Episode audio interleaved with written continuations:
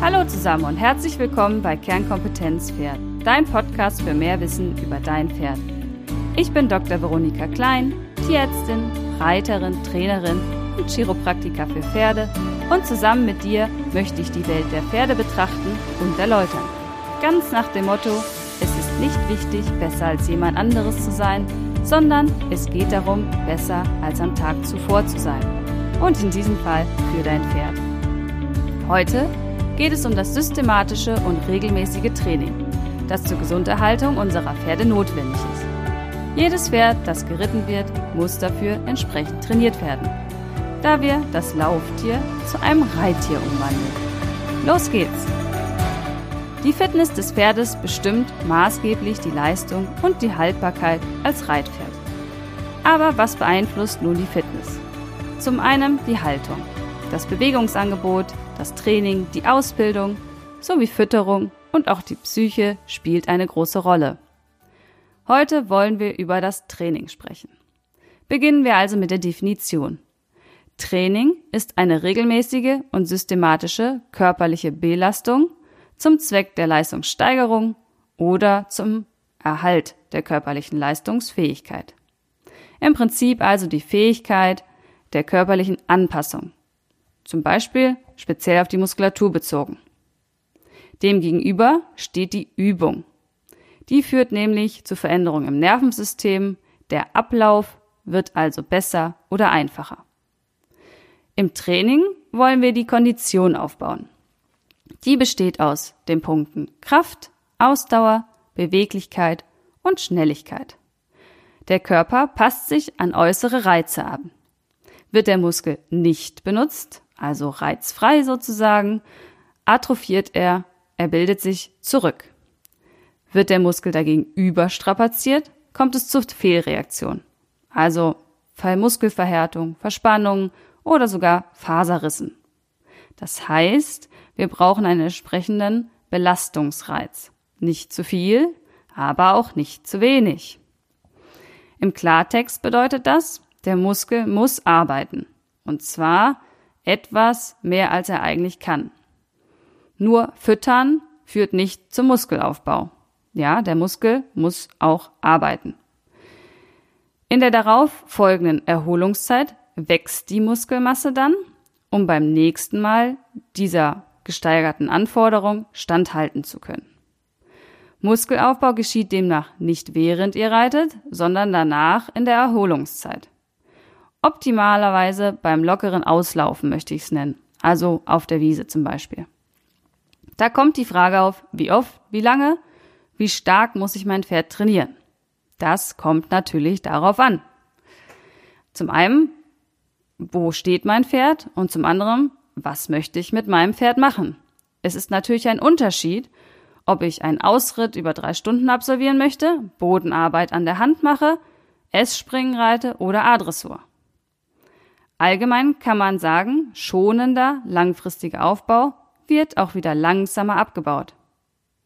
Eine Jahresplanung mit verschiedenen Abschnitten ist wichtig, da gleichbleibendes Training nach einer gewissen Zeit keine Veränderung bringt und eine einseitige, monotone körperliche Belastung einmal körperliche und auch mentale negative Auswirkungen hat.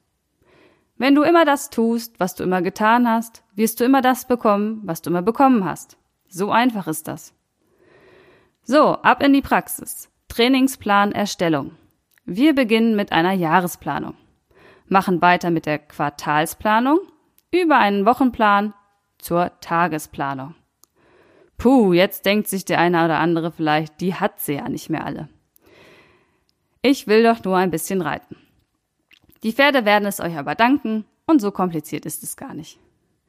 Erster Schritt. Zuerst definiert ihr euer Jahresziel, am besten nach dem SMART-Prinzip. Dabei steht S für spezifisch, M für messbar, A für attraktiv, R für realistisch und T für terminiert.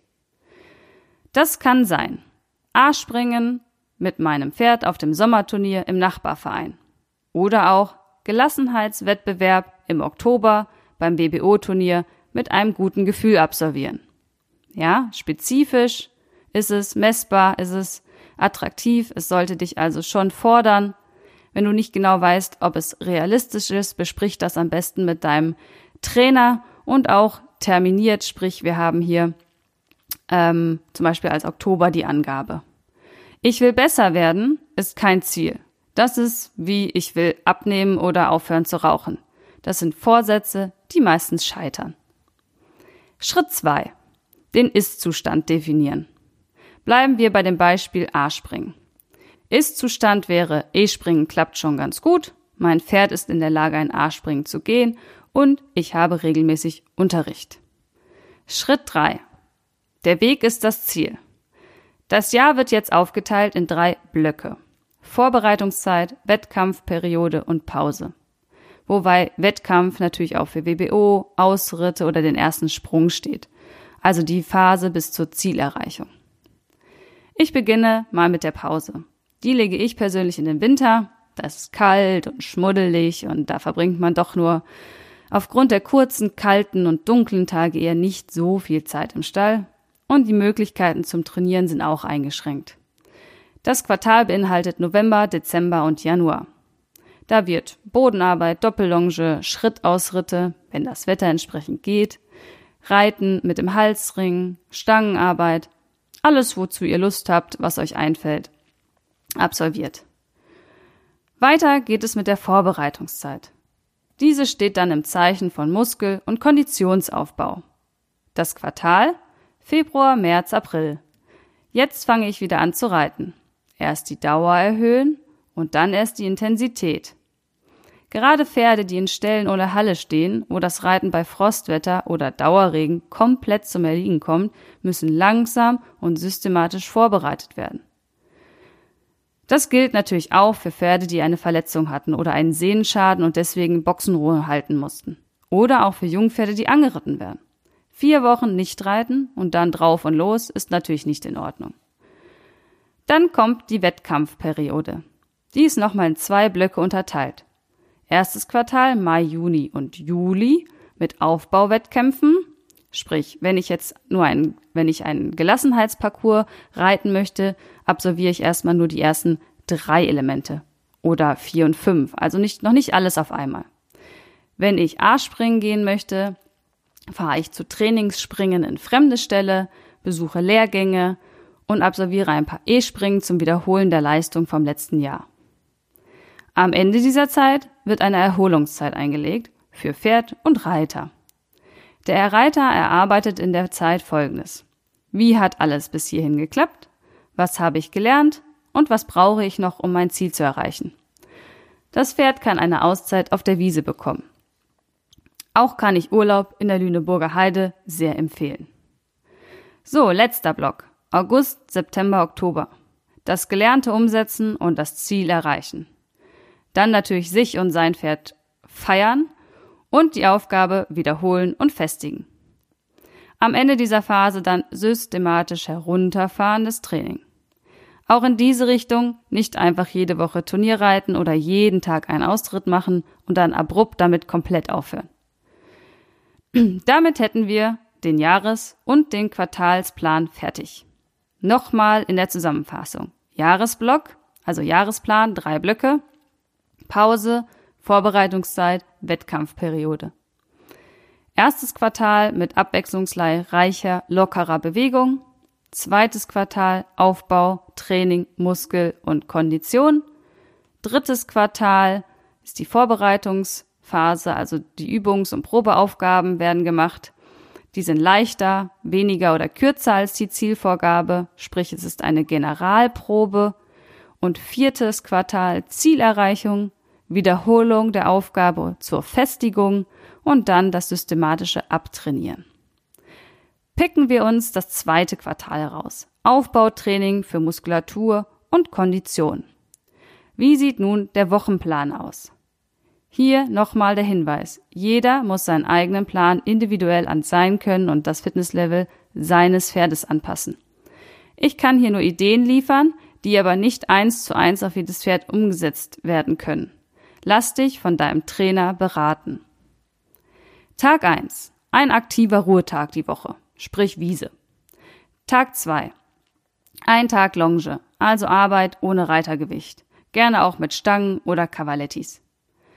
Tag drei und vier gehen dann mit zwei Tagen Dressurtraining einher, davon auch gern einen Tag mit Unterricht. Tag fünf ähm, einmal mit Stangenarbeit oder Springen. Auch hier schadet eine Unterri Unterrichtseinheit natürlich nicht. Tag 6 ist ein Tag mit Konditionstraining, dazu zählt Galopp- und Intervalltraining. Und Tag 7 ähm, ein lockeres Bewegungsprogramm im Gelände, Ausreiten zum Beispiel.